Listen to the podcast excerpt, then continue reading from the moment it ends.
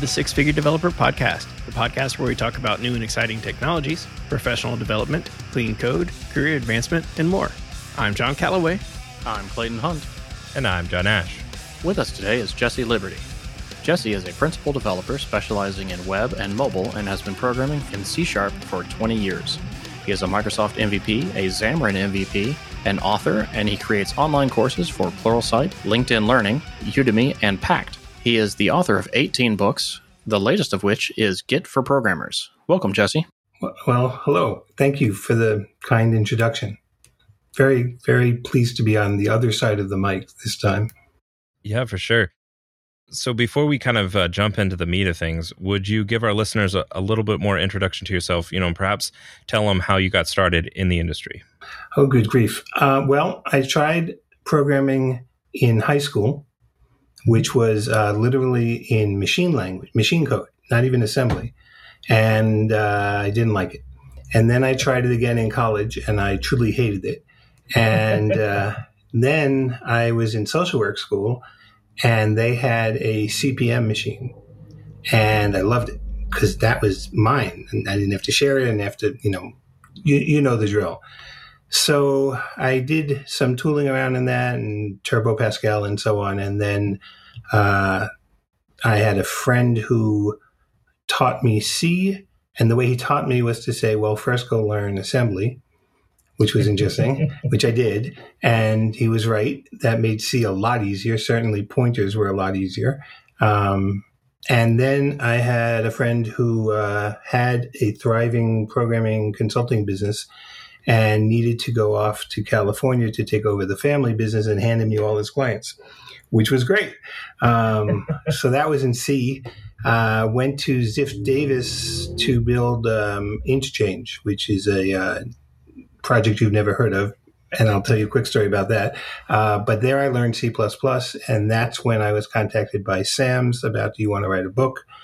And so I ended up writing a book for them and a bunch of other people but anyway, so that uh, that that brings us up into the 80s. In 2000, I was given the early bits of C sharp and said, "I'm not going back, and you can't make me." And have been doing uh, web programming with uh, ASP.NET until about four years ago when I started doing some Xamarin programming. And now I am uh, actively looking for work, probably in the web space um, have been refreshing. Boy, a lot changes in four years. Um, so I've been refreshing on Entity Framework and ASP.NET Core and et cetera, et cetera. Um, so that brings us up to the current state, I believe. 25 years in three minutes. Wow. That's a lot. Uh, so what what are you working on these days? What's like a typical day for you? Well, at the moment, a typical day is going through um, all, all, the email I'm getting about possible jobs and writing back to people and and for about half of them saying i'm sorry i'm not taking contract work.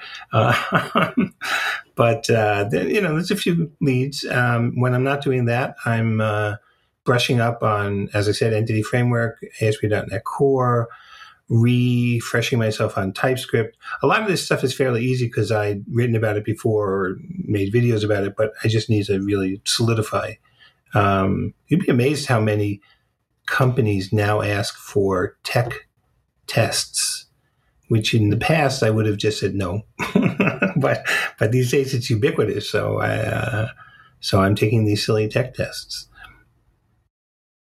Yeah, and you said um, in in your bio it says you're an author of 18 books, and the newest of which is Git for Programmers. So, what has been the progression of your your authoring of so many tech books and and and and why a, a book on Git these days? Well, the progression has been that I started, as I said, on C++, and, and my premise for the C++ book was at the time, all of the C++ books assumed you knew C. and they were transition books from C to C++. So I saw a market for people who did not know C, and that was where my book came in. It was a Teach Yourself C++ in 21 Days, which everybody objected to. You can't learn it in 21 days. And I said, why don't you just call it C++ in 21 chapters and not aggravate yourself? Um, so so uh, that book did surprisingly well. And so we did more Teach Yourself, and then um, I can't remember the order, but I got seduced over to uh, Wrox for a while, and then uh, O'Reilly, um, and and uh, you know, as you progress through the quality of the publishers, the books get better, the editors are, are more serious, and it takes a real long time. So, and book uh, profits have been plummeting since the advent of the web. Um, and now I remember the story. I was going to tell you very briefly. I was when I was working for AT and T, we were building a product called Interchange, which was an online publishing platform. And I was at Demo 94. I will not forget showing this to a guy in the next booth. Uh, you know, here's our publishing platform, and it does multitasking on Windows 3.1, and it has this really cool thing called hyperlinks. And the guy next to me said, "Ha, let me show you this. This is called Mosaic. This is you know our new World Wide Web." And I went to my boss and said, We're dead. and, we surely were. Because uh, free beats good every time. Um, and, you know, the web got better. But at the moment, at that time, it was pretty primitive, but it was free. Um, so that's, uh, I think that's the progression. The question you asked is why a Git book now? And that's a really important and good question because according to Stack Overflow, some 90 some odd percent of programmers use Git and uh, it is it it's not only the most popular; it's it's virtually ubiquitous. But my experience is that most developers know how to check out a branch, make some changes, merge it back in, and God help them if they have a conflict. Um, so we thought we'd put together a book that starts out at the beginning of what's version control, but very quickly moves to how do you use this? How does it fit together? And what are some of the more advanced things you can do? And how do you get yourself out of trouble? I made a point of not talking very much about the innards of, of Git and, you know, how it manipulates commits and trees. And I just threw all that out and said that's, that's just not important to developers. What's important is to most developers. What's important is getting their work done, getting their work done with Git uh, so that was the premise, and uh, the book is fairly short, and uh, I, I, like short books. Um, I, you know, I don't like books with a lot of fluff, and I, and I particularly my personal taste is I don't like books that dive into detail that I don't need. So I tend to write the the eighty percent of the language that use ninety percent of the time, and uh, that's sort of my premise on on this book as well. So before we kind of uh, get too far, could we jump back a little bit? And I know that you mentioned that a vast majority of developers are using Git, but we still have a lot of new listeners and people who who maybe are brand new to development. Could, could we talk a little bit about what Git is and what you know why you want why do you want to use it? Well, let's let's talk briefly about version control. When I started programming, if I was worried that something would go wrong in the next thing I was going to do, I'd back up my entire directory and then I'd make my change. And then if something went wrong, I'd go to my copy. Version control says, let me do that for you much faster and I'll take care of each of those versions. In fact, it won't be when you stop and say, "Oh, I need to have a backup." It'll be, you know, something that is you can integrate into your development because it's so fast. That's the essence of version control. There was a time where, before Git, where version control was handled by a central repository.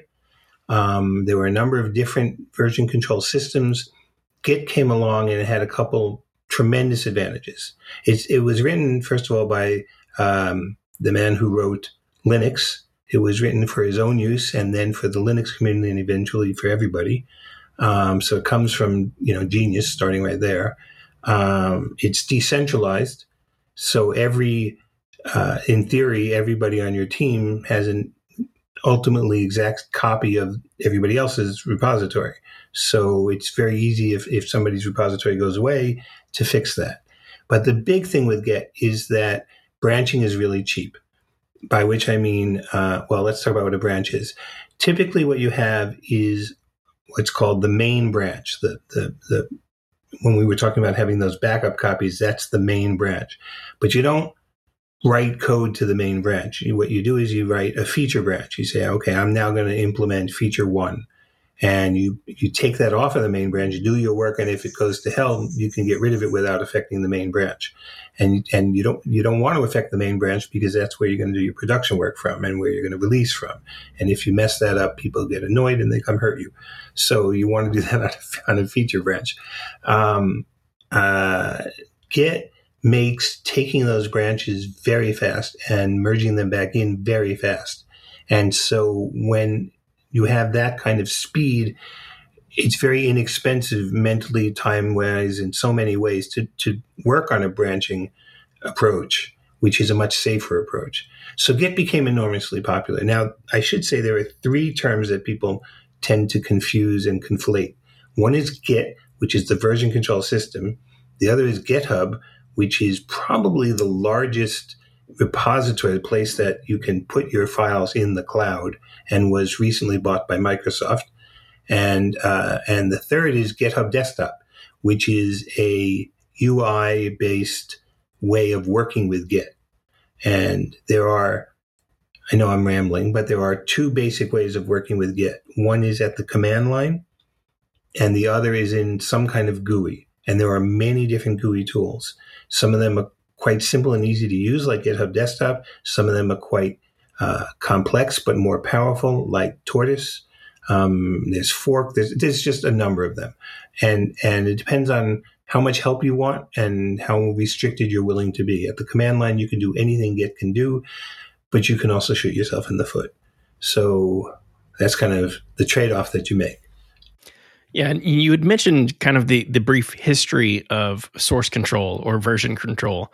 Um, before hitting record, we were talking about your your twenty plus years of experience, my twenty plus years of experience, and you know, source control isn't necessarily a new thing. It, it was as simple as copying a folder structure somewhere else uh, we had different ver- different version control systems. We had Subversion. We had uh, TFVC. We had all, you know all sorts of other mechanisms to keep our source control safe. Why do you suppose that these days Git is synonymous with source control? Why do you suppose that so many developers rely so heavily on Git as their source control repository? Yeah, I, am going to make a guess at that. I don't have any scientific evidence, but my guess is that A, it's very fast and people responded to that, and B, it's where all the cool kids went.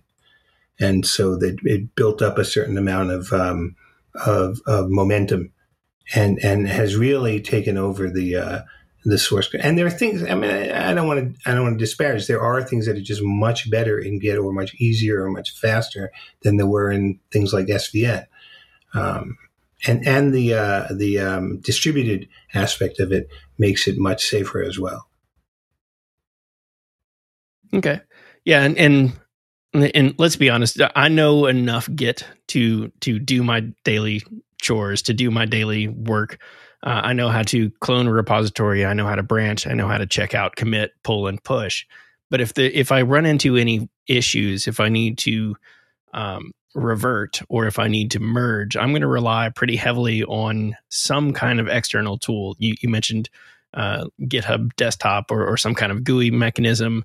Uh, Visual Studio has a couple of really nice tools to help through merging processes and uh, going out to the web, Googling for how do I revert the last commit and, and those types of things. What, what are the what are the more uh, maybe not day to day commands that people should be familiar with, or what are the, the ones that we, we need to use on a weekly basis, perhaps? Well, let me let me if you, I will answer, but let me just back up for a second, and I don't mean to push my book, but but the approach that I decided to take because there are those differences is to show almost everything I was going to show at the command line, and then in GitHub Desktop, and then in Visual Studio. And Visual Studio's, um, pardon the expression, commitment to get uh, has been extraordinary. and part, you know, once they bought GitHub, their incentive was also very high. And so Visual Studio 2019 has uh, very powerful support for Git. And I anticipate, because so far I don't know, which is great, lets me say this, that uh, 2022 will have uh, uh, even more intense support for Git.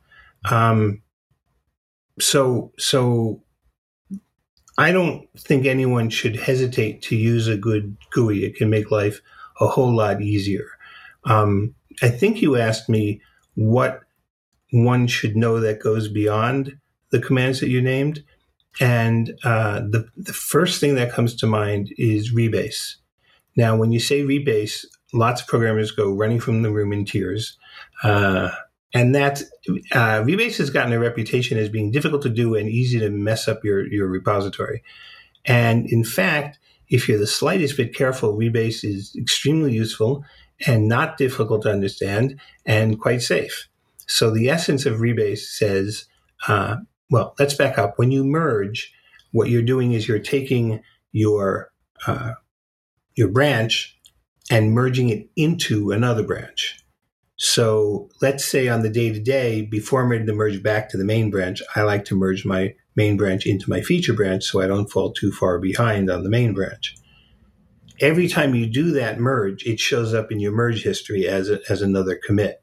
And that's a lot of noise in your merge history. Rebase solves that problem, essentially.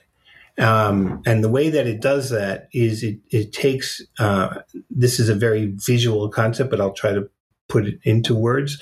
It takes, let's say you're rebasing from main onto your feature and notice merge into rebase onto. And the reason for that distinction is that when you rebase, you, you take, let's say we're rebasing mer, uh, main onto uh, your feature, you take main and you make you don't have to do it. It does it for you. You just give it one command and it takes a copy of everything in main and reassembles it onto your branch. And so you end up with a, uh, usually represented as a totem pole. You end up with a, a direct path that does not leave anything of main out. That's the key thing that, that you're not going to drop. Even if you branched off and main continued on, when you do the rebase, you get all of that into your branch so you don't you don't lose anything from other people's development. And um, uh, it does it does have a scary reputation. I'm really not sure why because once you're comfortable using it and that takes about 10 minutes um, you know nothing should go wrong but then there's open the pod bay doors hal so i don't really want to guarantee you that, but I've become much more comfortable with rebase. There's a there's another command, interactive rebase, which we should certainly talk about. Interactive rebase has virtually nothing to do with rebase, um, at least from a, from a programmer's point of view. Uh, you know, from it, from the guy who built Git, maybe it does, but but it's essentially something completely different. And what interactive rebase lets you do is, and you do interactive rebase, and for that matter, rebasing only on the client. Let me emphasize that a whole lot. That if you're going to rebase, you're doing it on the client. Once you're ready to go into pushing that up to the server and merging into the into the main branch, then you're going to use a merge. And anything you're going to do on the server, you're going to use a merge, not not a rebase, because you can truly foul up other people's. That's probably why people are scared of it, because if you rebase on the server, you can cabbage somebody else's code and then, as I say, they'll find you and hurt you. So you want to avoid that. Um, interactive rebase says, here are all my commits, and and and if we're talking to somebody who hasn't done um, a lot of Git, then a lot of what I'm saying is going to get confusing because we're not really, I think, tonight want to start at the very beginning and work our way up to where I think most of your listeners are so they know what a commit is. So let's say you have four, five, six commits locally you know, you're committing frequently. You're doing some work and committing. You're doing some work and committing. You're not necessarily waiting for the end of a discrete uh, piece of work. What interactive rebase lets you do is to squash some of those commits together and say, here are three commits, but they're really one thing. Squash them into one commit, and then here are two more, and squash them, and then change the uh, the the message that I associated with these commits. And it, it allows you to manipulate all that before you push it up onto the server. That way, every commit message isn't WIP. Mm-hmm. Exactly right. If you um, if you work with me, and the commit that actually makes it into the into the repository, the main repository is work in progress. I will come in, comb your hair. commit messages are really important because they tell you what the developer was trying to do and what stage he or she was at. They are the equivalent of good comments in in coding. Um, you don't you don't need to tell me what's obvious, but you probably want to tell me what you have accomplished. And there's an interesting um, ethos that has grown up around commit messages, which is that they should be in the imperative. So it's not I added something that makes this work. It's add something that makes this work. Um, I don't know why that became the uh, standard, but but it has. Um, and your messages can be fairly long, but typically people make short messages that tell you what they've done and and uh, makes it very easy to go through the history of commits and and see how things progressed and who and who made what changes.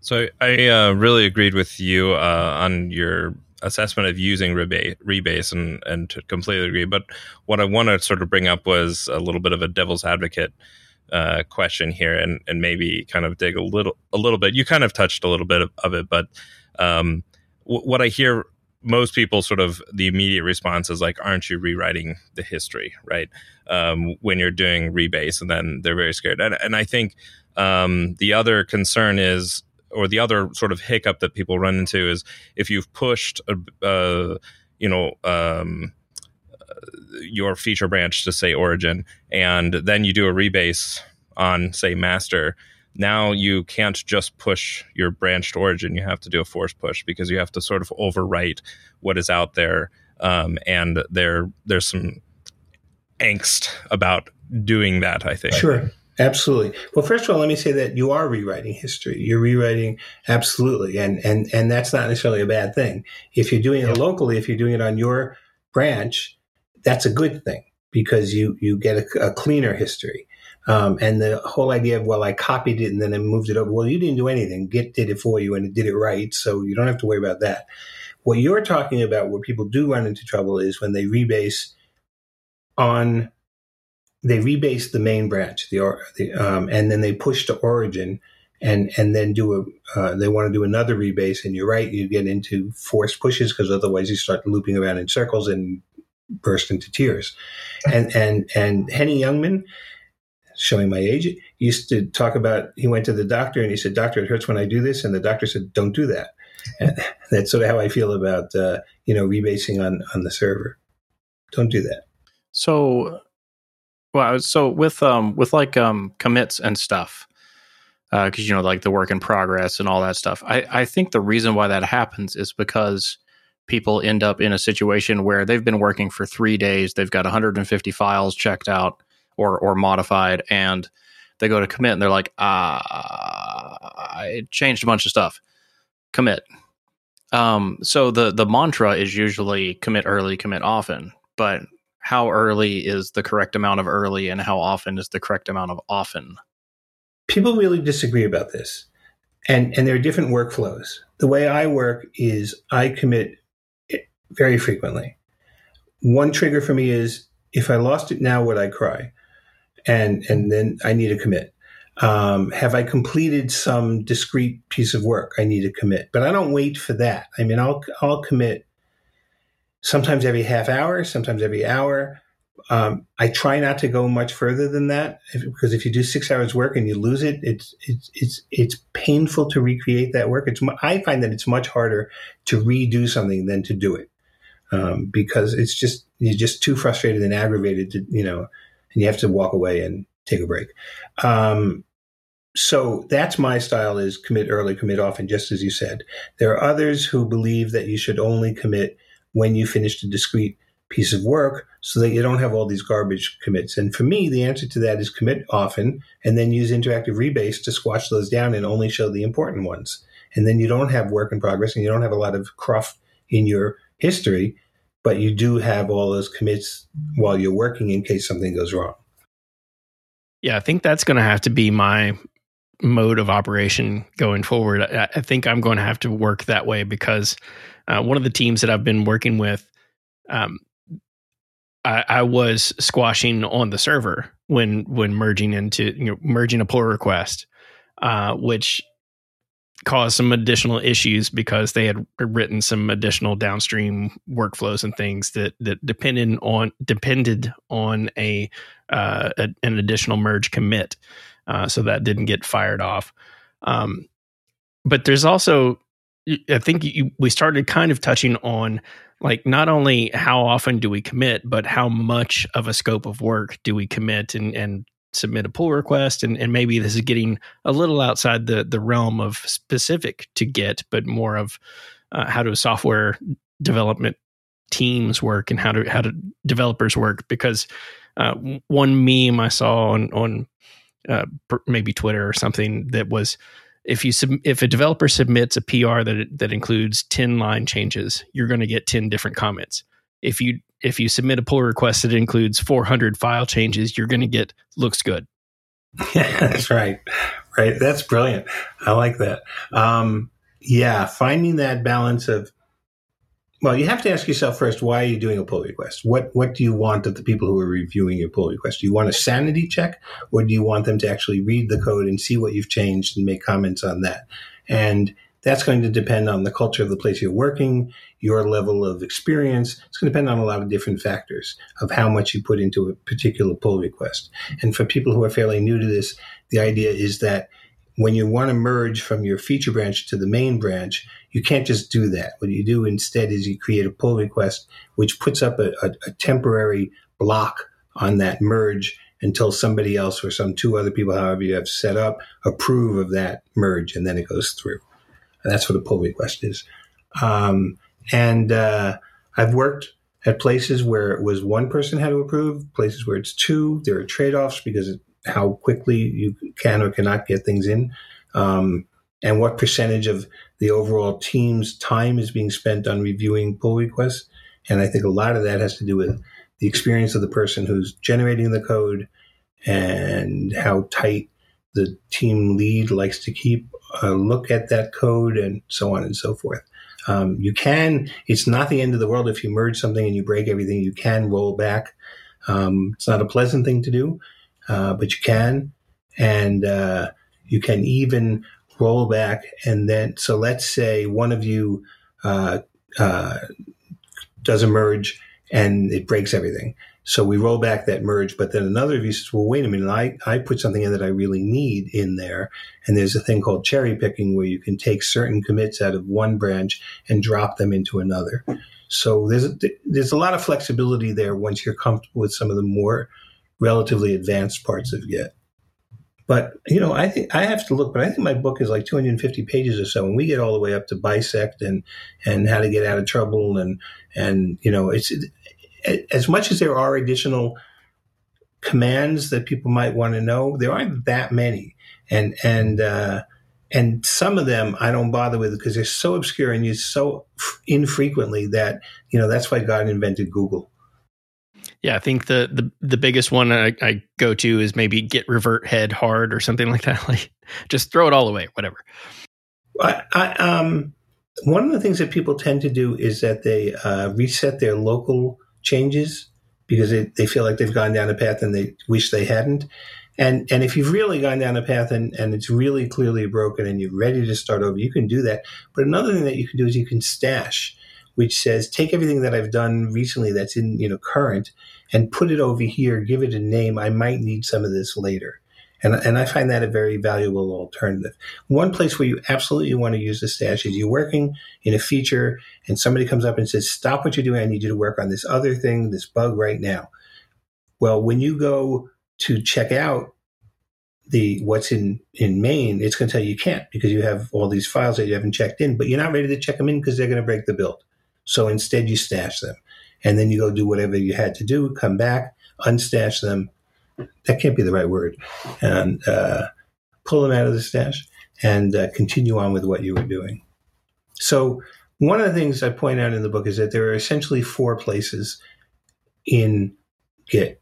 One is the workspace, The second is your local repository. The third is your remote repository. And the fourth is your stash.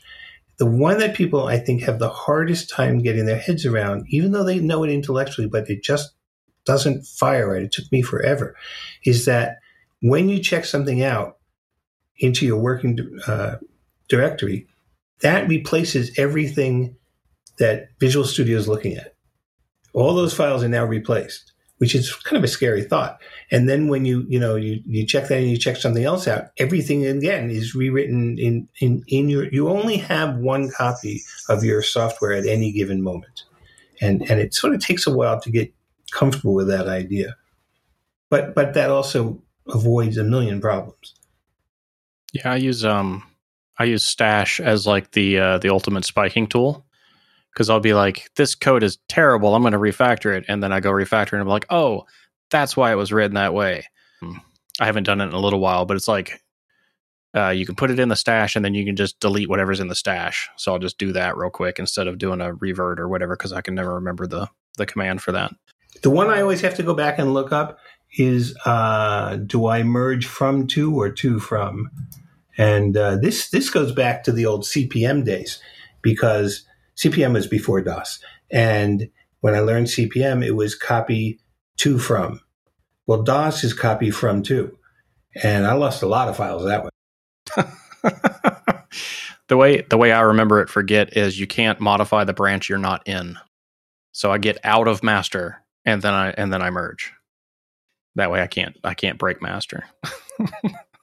One thing that makes this much easier to do and to remember is to use Visual Studio because it because it's very explicit. It'll say quite clearly you're on this branch and you're merging into that branch, and and it, and it's very explicit what's going on. If you do it at the command line, you need I need to look it up every time. So the way I work is I I do. 60% of my Git in Visual Studio and the other 40% at the command line, depending on is it something simple and I'm just going to type it into the command line, or is it something Visual Studio can't do? And I have to say, so far I haven't found anything that Visual Studio can't do. So, so I, the amount of that I'm using Visual Studio instead of the command line is growing. Yeah, this, this, this is one of the things that I really love about Git and the ecosystem around Git uh, is I sort of you know tell juniors like you, you got to learn also to like just be fluent to be able to use Git wherever in whatever tooling you're working on. Whether you've if you got the solution pulled up in in Visual Studio, use the tools that are right there. Um, don't go have it go hunt down a command line just to be able to make your thing. You know, if you're if you got a Visual Studio code, boom, just use use what's what's available there. Uh, if you've got a window pulled up of your latest GUI, you know, use use that because that's right there, and, and sort of learn to be fluent in all these things. And um, I that that that's the thing I, I love that the fact that I can swap between um, different environments and never lose a beat um, because it the integration is so good. One of the uh, things that I included was a chapter on what to do if things go wrong. And um, it turns out to not be a very big chapter because there are certain things that people run into and, and they're fairly easy to get out of, but there aren't that many. And then there are, I guess, a couple problems that no book could really tell you. You need somebody who's been working with Git for 10 years to get you out of, but, but you have to work hard to get into that kind of trouble. I think it's uh it's pretty easy. It's uh git push origin space colon master, right? Da- dash F. Ouch. yeah, I did that on Unix once. I I said uh I said RM and I wanted to say star dot star, but I said star dot space star. That's a bad thing. And then I hit recursive. That was that was a bad thing. Remraf slash. okay, we are truly geeking out. Is there um is there anything else that you can think of off the top of your head that um would be important for uh, someone to to know about Git, or or maybe if they're if they're uh, a Git user, but something for them to um, to investigate a little bit further, take that next step to to get better at it. Yes. Uh, let me answer your first question first, which is the answer is don't panic. Uh, almost anything that goes wrong can be fixed. Uh, you have to work really hard to do something that can't be fixed. And um, often you can fix it yourself if you take a step away and then come back. So that's that's one thing. The second is things to learn that you might not know. There are a few commands that a lot of people don't know and would save them a lot of work. Um, the biggest one that I can think of is bisect. And what with what happens with bisect is you've you've made 20 commits and discover that something's broken, but you don't know when it broke. And so the way bisect works is you turn bisect on, there's a command for that, and then you say, here's a commit that I know works, and here's a commit that I know is broken. And it will essentially do a uh, binary search, you know, so it'll, it'll show you a, a, it'll switch to a commit and let you test that. And if you say that's still broken, it'll switch to the next, you know, and it's doing that by cutting things in half. And so very, very quickly you can identify which commit made the break. Uh, there's, there's a, so that's extremely useful and, and fairly obscure. There's another extremely poorly named command, which is blame. Um, and should never have been called that. And what blame lets you do is you can look at a commit and see every single line of change and who made that change and when. And that can be very useful for finding out uh, what was intended and how you're going to fix it. Um, more more accurately, how the person who broke it's going to fix it. Um, if you're on a good team, it blame is not the right word for that um, because it's you know bugs happen. Um, I used to work for somebody who said save time and don't put the bugs in, but. um, so we've certainly mentioned your book, uh, Git for Programmers. Uh, are there any other resources that you might direct people to who are trying to pick up Git? Yes, absolutely. If you are the type who like um, technical documentation and in detail, and and you're comfortable with that level of detail, then the Git documentation, which is online, you get to it simply by putting in a command and, and, and into Google and it'll come up, is excellent. I find it's also overwhelming. Um, and so I go a little bit further down the list that Google gave me, and I find you know .NET Perls or whoever has has a good example of of uh, how to do what you're trying to do or how to fix what you're trying to fix. There's there's a lot on the net. The only reason to buy a book, I would argue, is to get it in a guided path, you know, through. If, if what you need is to understand some small part, why would you buy a book? And you, you can go to the net. And, and, and that's partly why programming books aren't doing as well as they used to. But if, if what you want is to see things in a coherent order, then, you know, books can be helpful. And there are a lot of good books out there. Um, and they come in various sizes from something relatively small like mine, which is, you know, to the point and not much else to much larger books that give you much. The other question you have to ask yourself is, do you want to know how Git does what Git does? And if you do, then you're going to end up with much bigger books that explain it in detail. And that, you know, for some people, that's the way they work. They want to understand what's happening under the covers. For many of the rest of us, it's how do I get my work done? And you, what you do is just magic and I don't care. Um, I tried to find a balance where the internals are magic, but, but what Git is actually doing, I do care because then I need to know how to fix it if it goes wrong. But I don't need to know about the, the trees and the blobs and you know all the internal pieces of Git because I'm not writing a Git uh, UI. So the internet is your friend, is what I'm trying. um, so this might be a similar answer, but uh, what has been helpful in your career that you might share with those just getting started, or maybe those looking to level up their own careers? Well, I got very lucky. I came into uh, uh, programming just as the PC was coming out. And so the amount you needed to learn was infinitesimally smaller than, than, no, that's the wrong word. It was much smaller than what you need to know now. Um, walking in right now, it is so much to learn and so overwhelming that the first thing you need to do is to narrow your vision into what specific things you need to learn. Um, and learning Git is a good a good thing along the way, although it's almost certainly not the primary thing you're going to learn. Um, for me, as the complexity grew, I was able to follow along because I got there early. Um, it's much harder, I think, today, uh, which is why when I was programming in the 2000s, a lot of us did not have CS degrees. In fact, we used to say some of the best programmers don't have CS degrees. It's not true anymore. People who are coming out with CS degrees know a whole lot more. the, the languages that they're learning are much more modern, and they're managing the complexity because they've had it presented in a in a ordered way. So, what was your question? Leveling up. Yeah, yeah, that's something that you found in your career that's that's uh, would be good for people getting started or people uh, trying to uh, level up or accelerate their careers uh, might want to know. Right. I I use four four prong strategy.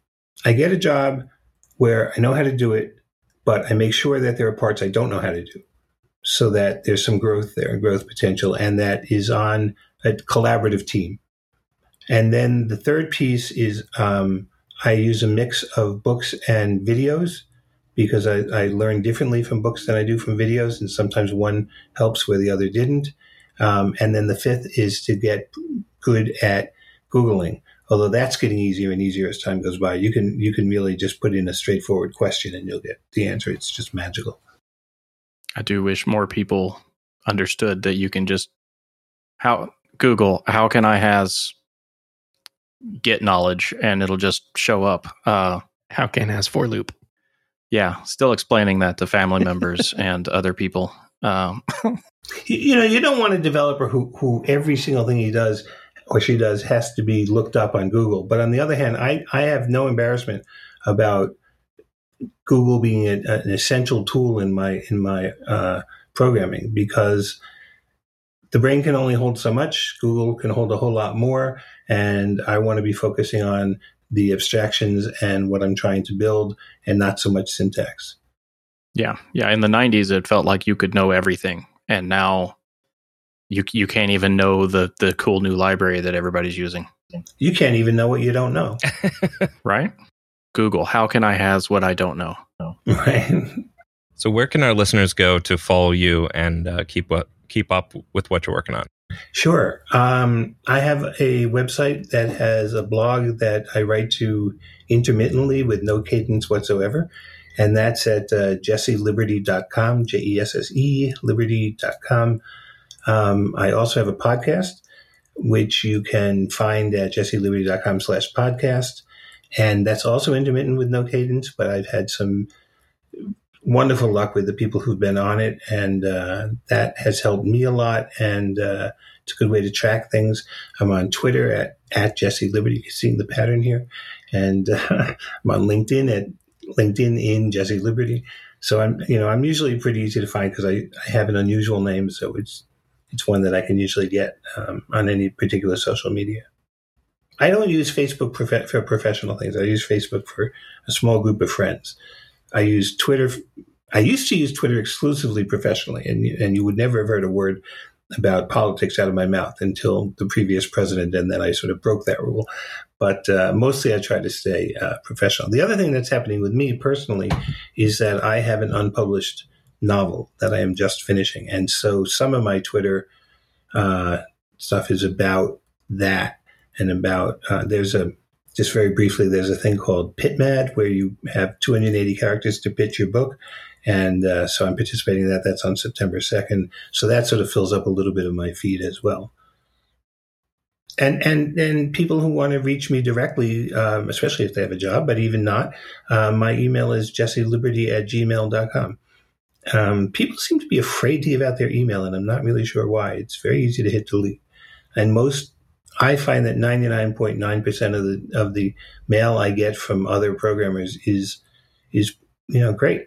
It's it's uh, I'm learning something or they're learning something or both, and it and it's not hostile 99% of the time. So I have no fear of giving out my email.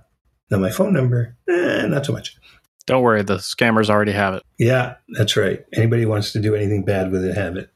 All right, Jesse, this has been really great. Really appreciate you taking the time to speak with us. I know that my copy of your latest book is on its way. Uh, so I'm very much looking forward to that. Hopefully, there'll be great things to come, and uh, the, the next 18, 19 books are, are certainly on their way. Well, thank you. This has been a blast. You guys are a lot of fun. And, and what, what your listeners can't tell is that we can see each other which is great through Zoom. So I can see you nodding or shaking your head or making faces, and and that's that's great. I'm going to start using Zoom when I do my uh, podcast. So thank you is what I mean. That was Jesse Liberty. Jesse is a principal developer specializing in web and mobile and has been programming in C Sharp for 20 years. He's a Microsoft MVP, a Xamarin MVP, an author, and he creates online courses for Pluralsight, LinkedIn Learning, Udemy, and Packt. He's the author of 18 books, the latest of which is Git for Programmers. If you like this episode, please like, rate, and review on iTunes. Find show notes, blog posts, and more at sixfiguredev.com. And catch us live each week on Twitch, and be sure to follow us on Twitter at sixfiguredev. This has been another episode of the Six Figure Developer Podcast, helping others reach their potential. I'm Sean Callaway. I'm Clayton Hunt. And I'm John Ash.